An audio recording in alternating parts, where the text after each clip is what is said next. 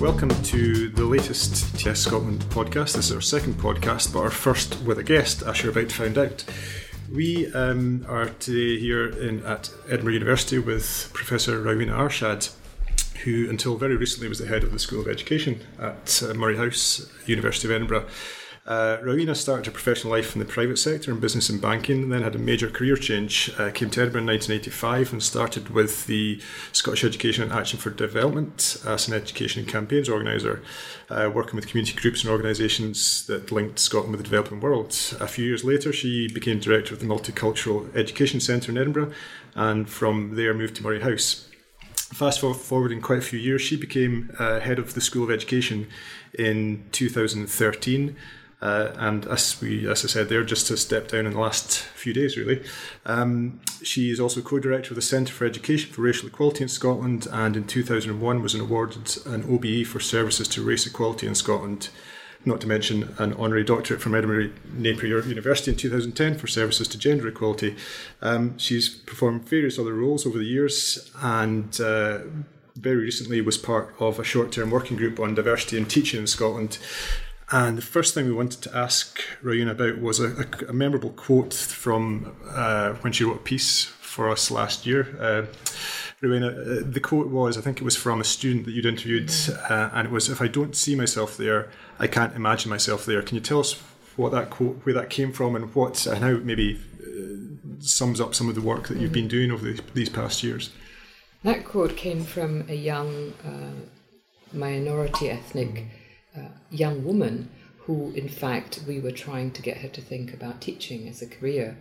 And this was what she said that if she didn't see people who looked like her as part of the teaching profession, she was more likely or less likely to, to be thinking about herself as a teacher in the future. Obviously, seeing herself as a pupil now, you translate that across to the university, that applies as well. That if we don't see the kind of representative staff, then what people will see is places like Edinburgh is a place to study, but not necessarily a place to work. Yeah, so you get your education there, but you don't go in and start to deliver mm-hmm. that education. But it's quite a tricky issue, isn't it? Because I suppose how is it that you how is it that you change that? Because somebody has to be the pioneer, don't they?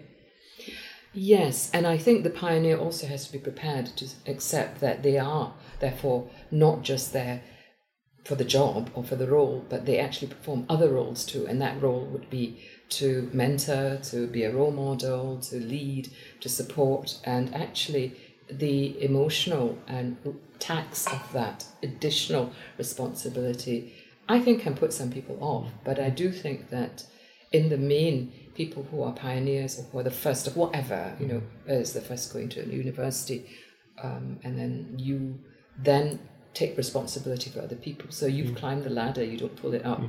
You keep that ladder down and help other people.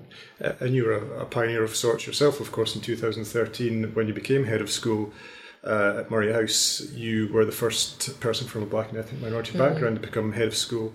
Uh, of any school in, in Scotland. Um, so I wondered if we could maybe just rewind, rewind a few decades and uh, and, let's, let's, trace back, uh, trace trace some of the path up to that point. I wondered, uh, would you tell us a little bit about your own school days and how they were for you? Yeah, I mean, I am from mixed heritage. I think that's important to mm-hmm. say. So my mother was Chinese Christian, mm-hmm. and my father was Indian Muslim. So it's a very strange combination, which kind of leaves you in a halfway situation being in no person's land, mm-hmm. really. Um, and uh, so my education was in Malaysia, in Penang, mm-hmm. and that was where I spent my primary and secondary education. And I came to UK to do my sixth year and subsequently college and university um, thereafter. What was the school system like when you were in Malaysia? Well, it's very interesting mm. because when I met, uh, before I go into the school mm-hmm. system, my husband is from Bridge of Allan. Oh, right, okay. And uh, why, am I te- why am I telling you that? Because when I, we first met, um, there's a song called On the Banks of Allan Water. Yeah. And of course, that refers to Bridge of Allan mm-hmm. in that area. He didn't know it, I did. and I think what that taught me was how much um, education we got, which was about the world and mm-hmm. much more global. But his education was actually focused far much more about his vicinity of Scotland right. and the UK. Um, in other areas, we both learnt about the Lawrence Canal in you know the Great mm-hmm. Lakes, mm. so there were things of overlap. But school days started very early because it got hot very quickly. So it was generally a half past seven, twenty to 8 start. You finished by about lunchtime, and then you had extracurricular thereafter.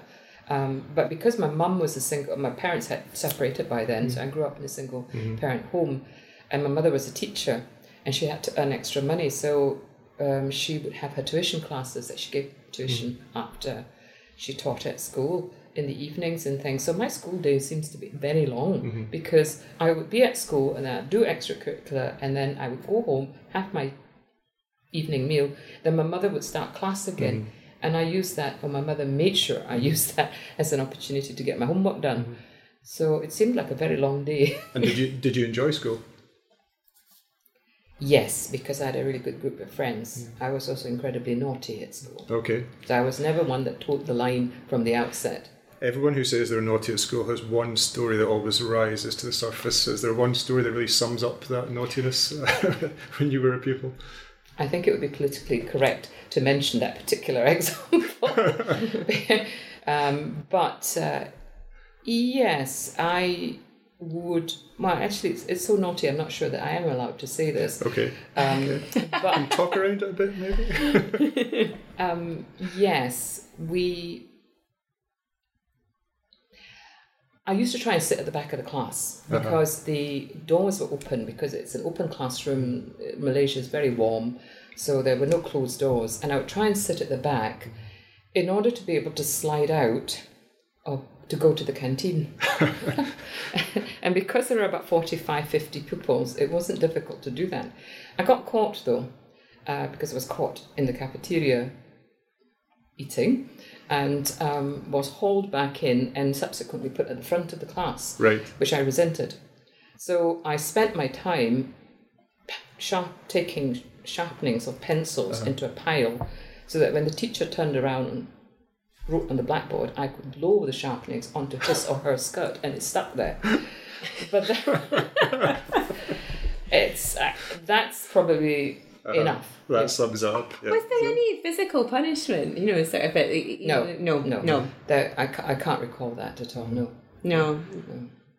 But if, so if the lesson just got a bit boring, you would just you were position yourself you'd, at the back of the class, to you'd slide, out. and go, Absolutely. go or, or ask awkward questions Yeah. Mm. of your male teachers, in particularly, such as, um, "Can you tell us a bit more about sex, sir?" or And what was the response to that? I can't remember, uh, or other things of that kind. And in some ways, I guess um, I look back and think, you know, was I the class clown in mm-hmm. that respect? But I got in touch with some of, or rather, mm-hmm. Facebook is mm-hmm. great because it puts you in touch with your school um, friends from years back. And one of them put in the post that you know school would have been utterly boring if not for me. So I thought, well, that, that's that's positive. and then, so you came for the, the, the, the very final part of your school days. You came to the UK. Did you? Whereabouts in the UK were you? I went to Letchworth um, to start with, and then to Northampton. Um, yeah, And yeah. did, did you find a big contrast between what you Oh, left yeah. Behind in Malaysia? What were the big differences? absolutely. Well, the, the the temperature for a start. of course. and I remembered my cussing my mum actually Mm. for sending me to the UK because we arrived in August. Well, I came on my own actually. Arrived in August. when it's warm. It's not. It's freezing in London. And I'm like, oh, why would she send me to a place like this? And it was so cold. But actually, the contrast was that um, the school days were different mm-hmm. times, uh, the food was mm-hmm. different. And I enjoyed meeting a whole range of new people. Mm-hmm. And some of those people, uh, but also being able to do things like go to London and I actually saw the tail end of Rudolf Nureyev oh, um, Oh, wow. when he was dancing. And That's a school trip, or it was a school trip. And I remember waiting at the end to try and get an autograph because people did things like that uh-huh. at that time. They had autograph books and things, not selfies as they do now. Um, I mean, of course, we never got it. Uh-huh. But these are the iconic moments that I remembered. You know, that was something I wanted to do because I didn't know about his career Yeah. in Malaysia. Uh, and being able to have those opportunities is great. Yeah. Was that something that your mother really had to, you know, sort of? You said that she was already doing extra work, you know, in the evenings to sort of, uh, presumably, to kind of give you a nice lifestyle together. I mean, so was that a really big deal then for you to get to, you know, sort of Yes, it was because it was very expensive, um, Yeah. and she had to pay for it as a single mum with no benefits and things. She worked. Um, I, I actually think I'm not quite sure how she got the money together, but she must have got a loan or something. The reason she did that was because she believed in British education Okay. and British justice. She was a product of the colonial times Okay. of Malaysia. So she wanted you to go to university in the UK. She wanted yeah. me to come here to do my studies. But also, she wanted me to have a free reign at, to be the person I wanted to mm. be. Because Malaysia, I remember I told you that my mm. mother was Chinese Christian, mm-hmm. my father was Indian Muslim. Malaysia, of course, is a Muslim mm-hmm. country. Mm-hmm. And she didn't want the country or family ties to be what dictated my faith or how I believed or how I operated. And she actually thought coming to Britain would give me that ability to choose. And I think she was right. That's really interesting. Um, you were saying that um, anybody who is a pioneer, that, that, that you have bag, baggage and responsibility. Did you feel that yourself then when in 2013 you sort of became the head of the School of Education? And, you know, can you tell us maybe a little bit about that? Absolutely. Uh, I think that what was interesting within the first few weeks of me starting was um, the fact that some of our students in the school who were from black minority ethnic backgrounds uh, decided to come and see me to tell me about their own local experiences of um, feeling prejudice or racism um, or just feeling othered. And I did wonder why they didn't feel able to do so previously. And I think that is it because that, that, that, that representation is so important. And a few of the things that they told me about how they felt excluded or um, people making assumptions about them, I found that that really started a pattern of um, taking responsibility. And actually, it was one of your ex colleagues, um, Elizabeth Buie, in fact, who um, who did an interview with me at the beginning of my career here as head of school. And sh I was apologetic to her and said, you know, had I been talking too much about equalities and race? And her response to me was, why would you not? That's what mm. people know you for. Mm. And she also said, you may not have another opportunity mm-hmm. in that position to do it. And I never forgot that mm-hmm. because I realized that actually there will be a time when I won't have the opportunity. So I will use it. Mhm. So you've made that. And I have. so thank you, Elizabeth. thank you, Tes. Absolutely. um, and so you, you've had this quite circuitous uh, route through to the, the position you took on in 2000 2013, I guess. Um, you had a time in business and banking, um, you've had various other roles. What do you think are maybe the, and some people who reach these positions, they've maybe had a more linear path through being a class teacher, working their way up and so on. What do you think are the maybe the pros and cons of that background that you've that route that you've taken to, Yeah. to the post? So the very first thing is I don't have a first degree, Mm-hmm. and that probably is not typical for University of Edinburgh. People come here with a first degree, they move on to being a master's, and then get on to their doctorate if they choose to stay on in the academy. I don't have a first degree. I have an HND um, in, in business administration, but not a first degree. What that means is that I actually always say to my students, there is always another way. Hmm. And I never give up on them because you can change the pathways. And I also see when people come for applications here, not really that linear type hmm. route, but to look beyond that. Hmm. So somebody coming who may not have spent six weeks in a school learning what it's like to be in a school, but has done VSO in Papua New Guinea, uh, has come from a farming background, which would have been where their traditional roots would have been, but chosen not to go into farming, but to mm. go outside and see the world and come back, and now they want mm. to be a teacher. Mm. Why would you not take something like that? But many of my colleagues would probably argue that, well, they haven't spent that 6 weeks in school, they don't know enough about curriculum for excellence. Well, is that not our job mm-hmm. to be teaching them that? Yeah, because these are these very strict rules, aren't there, when you're applying for teacher education courses about having to have, and it's specifically in school. I think that sometimes even if you've you know led a um, you know a scout troop for Absolutely. years, that actually somehow that doesn't somehow that sometimes. I mean, I guess it's not the same for everywhere, but that that doesn't actually that doesn't count. And another interesting one that I think I remember was about um, you know so somebody who has managed to write a um, you know PhD, you know, to, has done their doctorate but doesn't have higher English. Mm-hmm. You know, I, I, remember you know sort of hearing you speaking about that as well, and yeah. about well, could we maybe just make sure that they've got their higher English on mm-hmm. point of exit, and you've kind of essentially mm-hmm. won that battle, haven't you? Well, with um, one of our master's programs, we absolutely have won that battle because with over two years you can actually take the higher English. I think for PGDE programs that's harder one mm. because it's only 10 months. But I think what also tells me is that if somebody can write in English, has a doctorate or has print has published in an international journal, doesn't have English higher, you have to use a degree of common mm. sense and look across the way and say, well, they obviously can have demonstrated merit in mm. being able to write, etc. And I think this sort of hard and fast, we have to follow mm. a tramline way of thinking is frankly detrimental. And like you say, you, you're emblematic of that yeah, in your own career. Absolutely. But have you ever encountered anyone who's suggested, maybe even hinted at, just, oh, well, you haven't been a school teacher, oh, so yes. have you had that? Oh, yes. really? oh, absolutely. Yeah? How has that manifested itself? Well, when I first started yeah. in Moray House, um, I was they, they were employing me to be a lecturer in multicultural education. I don't think even the word anti-racist was there mm. at that point. But they said, well, you're going to be in IT, you're going to be in a teacher preparation kind of situation, and you're not a, a qualified teacher, and we don't know, we have to apply to the GTCS for mm-hmm. dispensation, mm-hmm. which I was given. And I was reminded of that very recently at a retiral do mm. of uh, one of your colleagues, in mm. fact, that uh, wasn't your colleague that reminded me, it was the then registrar mm. who was at the do, said to me, Oh, yes, I gave you dispensation. I thought, right, I better go on bended knees now. so, because my career clearly changed as a result of that.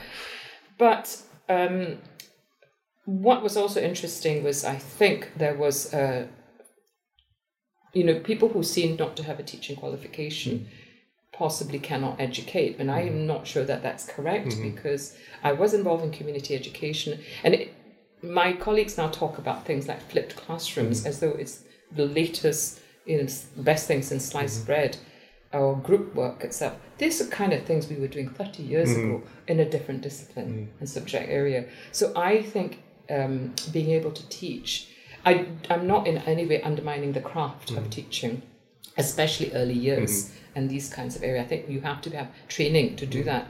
But to assume somebody that does not have a teacher mm. education background cannot work in teacher education mm-hmm. programs, I think is uh, thinking of the past.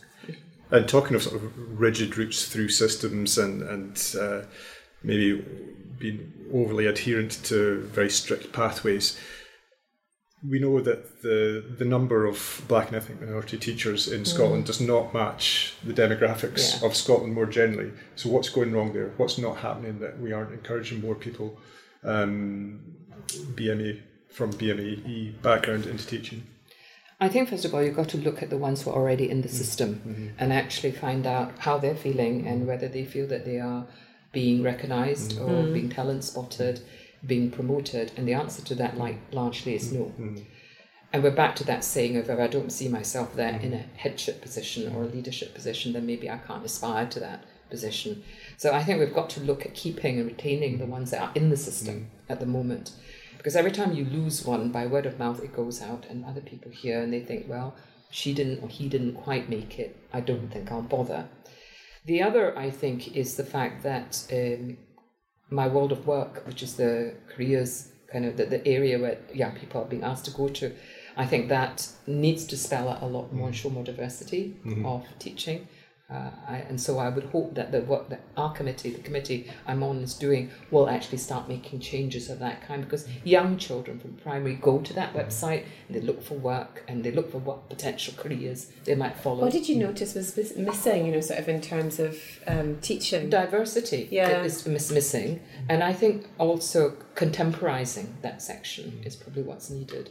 Um, What's interesting also when I look at employers now, local authorities, when they come and talk to our mm. prospective STEM applicants mm. or whatever, they now say, you know, yes, if you want to take time mm. out from teaching to go and climb, mm. climb K2 or do something completely mm. different for a year or two, most employers are now mm. saying, we actually do offer that opportunity. Now, I think that's because they're trying to make the career uh, interesting, flexible, mm. but also exciting one. Mm. Because some young people are thinking, well, I don't want to come in and spend the next 40 years without any potential mm. prospect or some time out. So all those things I think need to be reflected in the website. And as you say, word gets around when people have bad experiences. Now we know that the, the numbers coming through aren't high enough to reflect the demographics of Scottish society, but also the people who are working in the school system from some of the work that you've done, we know that uh, sometimes their experience of working in mm. Scottish education in schools is not always the most positive, that there's sometimes even quite overt mm-hmm. racism that they've encountered, sometimes more subtle, insidious, and maybe not always intended. But uh, can you tell us about some of the experiences that you've picked up on from talking to teachers um, and their experience, hearing about their experiences? I think for me, the racial awareness mm-hmm. and literacy mm-hmm. of um, the generic Scottish population is probably pretty low, mm-hmm. particularly if you're out with um, the city areas like Glasgow. I think unless you have somebody in your friendship group or your family group that you can bounce ideas off, then these are theoretical concepts about diversity. And so people don't quite know how to engage. Mm-hmm. Um, so that actually automatically, in a way, stops people potentially seeing somebody as leadership material. Um, that would be one. The other is, as you say, overt um, them and us kind of mm. attitudes, um, people feeling able to make jokes about somebody's culture. Mm. Uh, I have heard of a, in a staff room where they were organizing a party where a member of staff came to a black member of staff and said, Is it okay if I black up? And mm-hmm. you've got to ask yourself, really, mm-hmm. you know, are you being deliberately obtuse mm-hmm. or is it an innocent question born of such ignorance mm-hmm. that is actually quite mm-hmm. mind blowing? Mm-hmm. I was doing a lecture um, last week with undergraduates, and there are about 140 of them and about two weeks ago, and I asked them the question, you know, how many. So we were talking about a range of issues, like concepts like positionality, who you are mm. is really important, and then I said, how many of you have heard the phrase decolonizing the curriculum? Mm. Not a single hand went up. And I said, right, I'm going to assume you're all very shy, so uh, don't worry about it. I, I, don't want a definition. I just want to ask if you've heard of the phrase. Mm. Because any, you know, you don't need to know anything mm. about it, but have you heard of it? And not a single hand went up. The week after that, I did a session with PGD secondary, and I have to say, gratifyingly, quite a few hands did go up. But it did worry me about that first cohort. And my parting shot to them was, you better go find out about mm. it because the rest of the world's talking about it. And if you're going to be teachers, you need to engage with these mm. sorts of things. And that, I think, for me, sums up a little bit mm. about that lack of awareness. Mm. On the other hand, you've got a whole range of other colleagues who are chomping at the bit to actually engage with these issues, mm. really want to.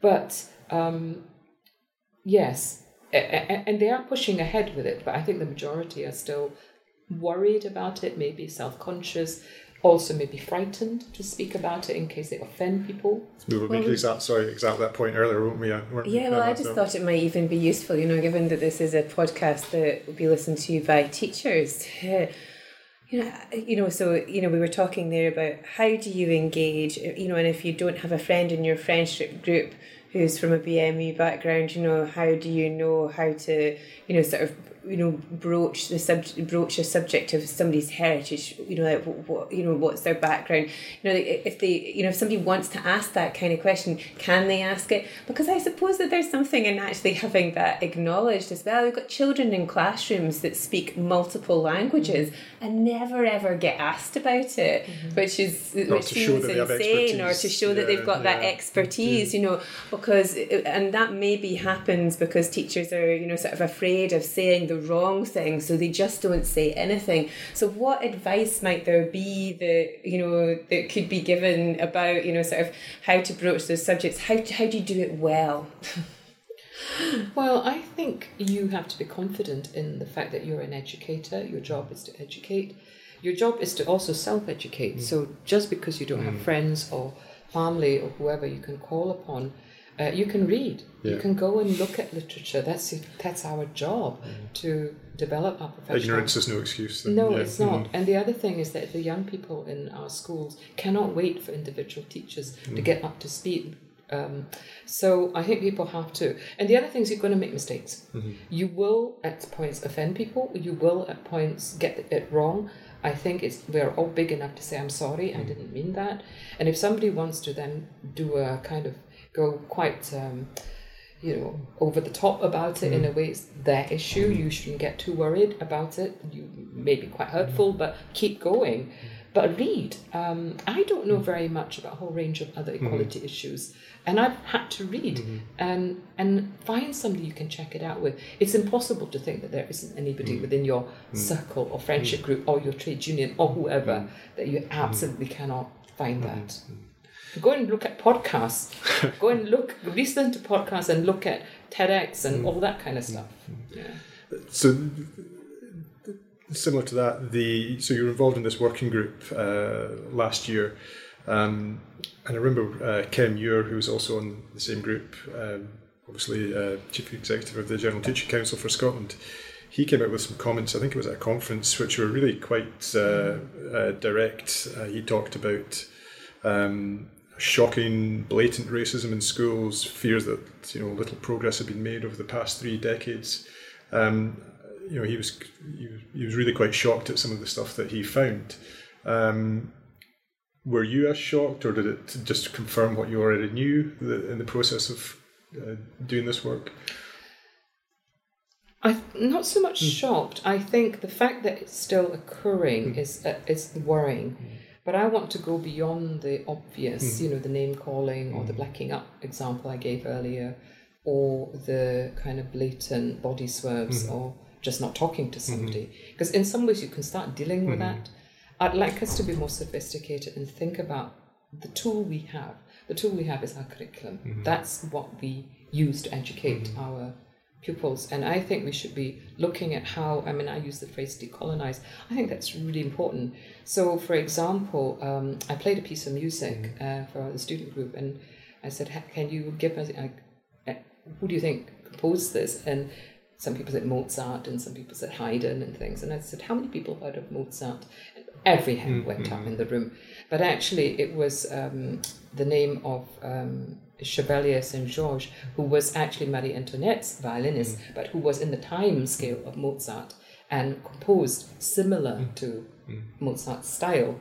Maybe he even was influenced by Mozart. Nobody knows about him. And um, there was another guy, Chandrabhakar Varma, who actually learned about light diffusion and how you split light. So your children might ask you things like, why is the sea blue?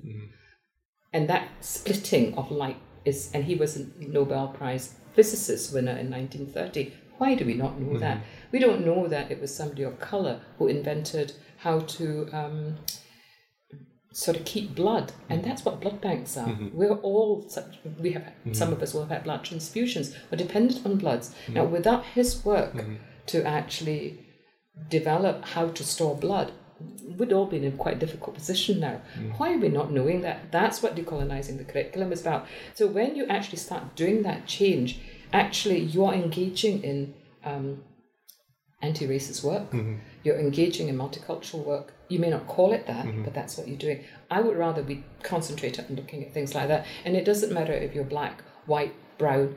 We can all be doing that. Mm.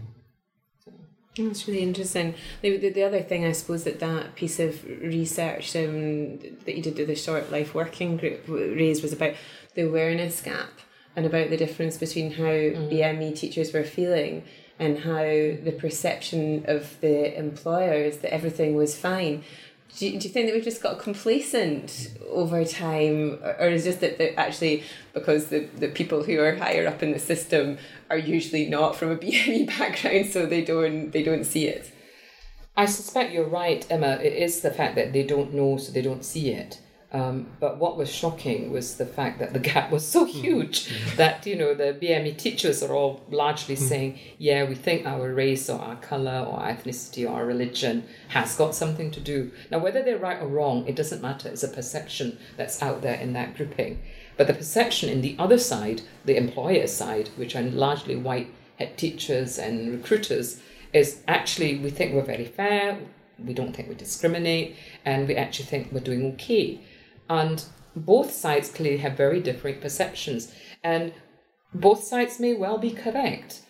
But whatever it is, it, what it threw up was an issue that we have to discuss and critically examine and actually say, therefore, the teachers who are BME have to be mentored and to be able to keep applying. Just because you apply once, twice, three times, lots of people do that and don't get jobs. But the people who are recruiting need to look beyond um, and, to think about whether their expectations of an individual have been coloured, pardon the, the phrase, uh, by lack of experience or previous experience.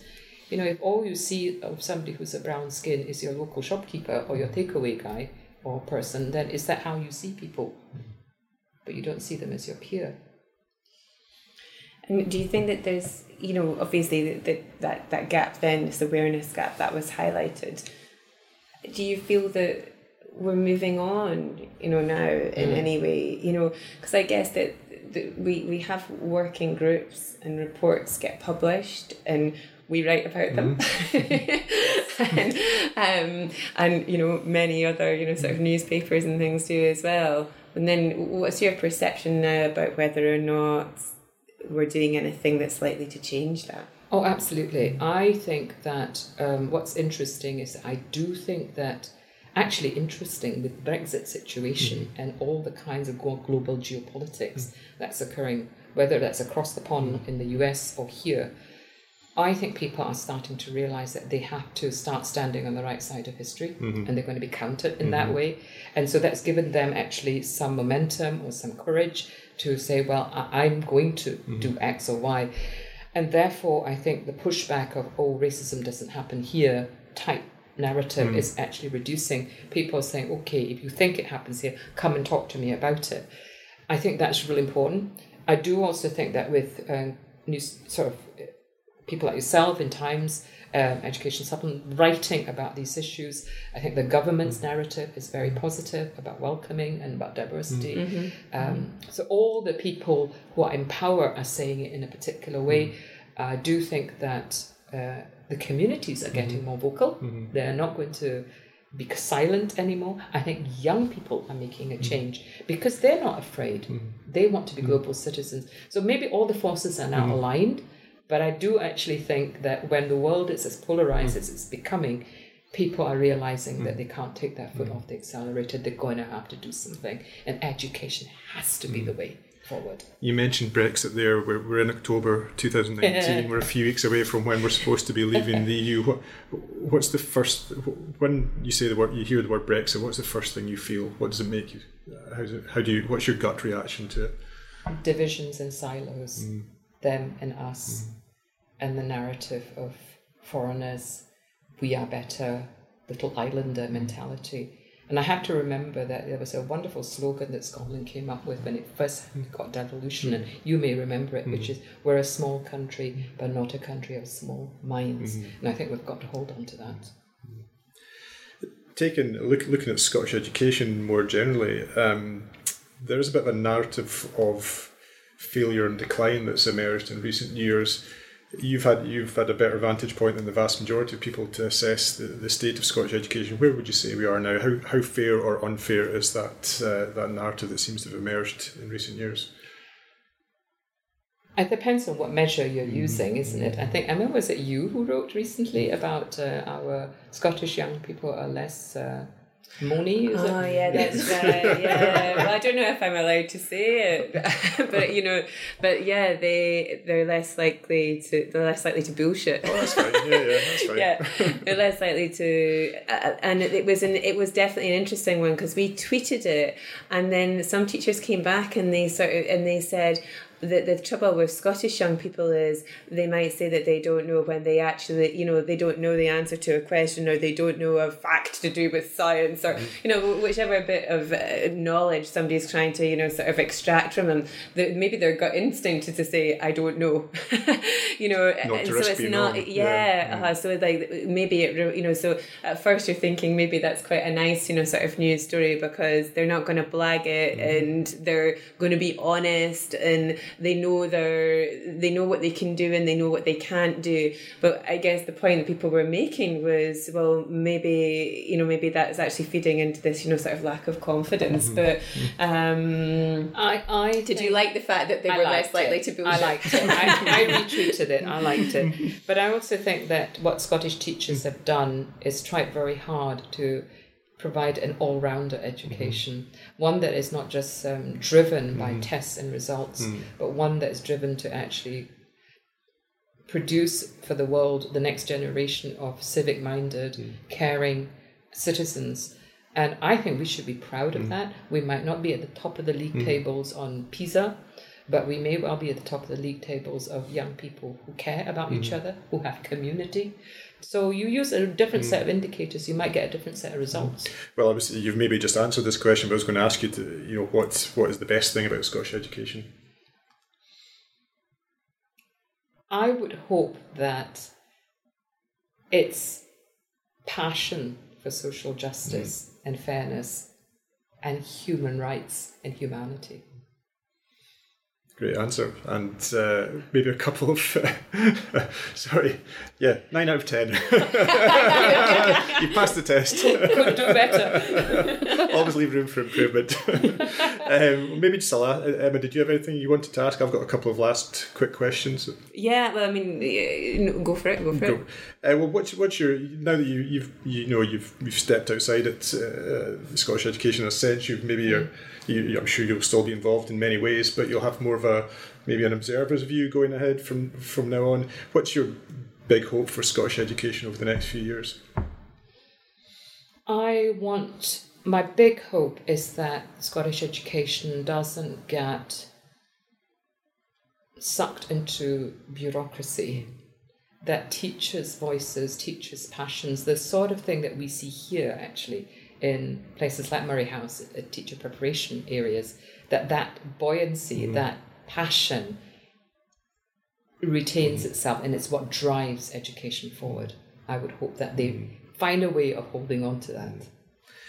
And our very last question, unless Emma's got anything she wants to say. No, to well, I mean, with. I guess Yeah. you're going to ask the fictional teacher. Yeah, well, we're, we're thinking, as I say, we're at a very early stage with these podcasts. This is the first one with a guest, so this may completely belly flop, or it might be a bit fun that we that we have uh, uh, every time we do one of these. We'll just see how it goes. But we both uh, revealed our favourite fictional teachers when we did our first podcast. So mine was, uh, I don't know if it was my favourite, but the most memorable was the Robin Williams character in Dead John Poets Keating. Society, exactly. Um, who I decided in the end, looking back, I wasn't sure he was actually in some ways that great a teacher, but he was a memorable teacher, certainly. Uh, Emma's was Mine was teacher from the Beano because he's the teacher that I come into contact with the most recently. It's just because I've got an eight-year-old uh, son. Nah, but I really do think that teacher from the Beano is responsible for really improving his literacy. So well- I'm grateful to teacher Indeed. from the It Beano. was quite So- funny about him. is He doesn't even have a name. He's just this anonymous author- authoritarian sort of force in the corner. But uh, so, how about- how about yourself anyway? What's what, what, what Oh, really? I guess I, hmm. I actually thought about John Keating actually Oh, did you? from Right, okay. Dead Poets Society, but I thought most people would probably say that. I'm so unoriginal. Henry, you're I'm so so boring. unoriginal. You're so I boring. didn't mean that, Henry. I didn't mean that. But I then thought of two characters actually. One is um, Master Sifu, Kung Fu Panda's Mm-hmm. Yes, um, yes. teacher. Because here is this chaotic, bumbling panda who Master Sifu is very patient and spends time focusing Panda and making him believe in himself because there is no magic in the scroll, isn't it? Magic lies in the individual. yeah. And I think a good a, a, spy- a, a kind of inspirational teacher will do that. They bring the best out of that pupil, wherever they are and whoever they are. So Master Sifu is, Is one. it Dustin Hoffman? The voice? Yes, Just it the is. voices, It is it's Dustin right, Hoffman. yeah. And the other one, actually, interestingly, was the character played, and that was, uh, I think, in Mona Lisa Smile by Julia Roberts. Um, I think the character is called Katherine Ann Watson. And what she does is she turns up in this liberal arts college of young women who are all schooled really to serve men and to be good wives and all that kind of stuff. And she teaches them to look at things from different ways, art, etc. Because what they were doing was they were effectively memorizing all the text and then regurgitating the data out. And she stopped doing that. She said to them, look at things in a different way. So between Sifu and the chaotic panda and the belief in the individual pupil, and Watson in terms of actually challenging her pupils to reframe, rethink, and reflect, I think they would be inspirational teachers. We have the model there for the perfect teacher. Thank you. well, that's great, Rowena. Thanks very much. This has been absolutely fascinating talking to you. Um, really Thank grateful you. for giving up your time, and, and thanks again. It's Delighted. been absolutely fascinating. Yeah, thank you. That was Thank you. amazing.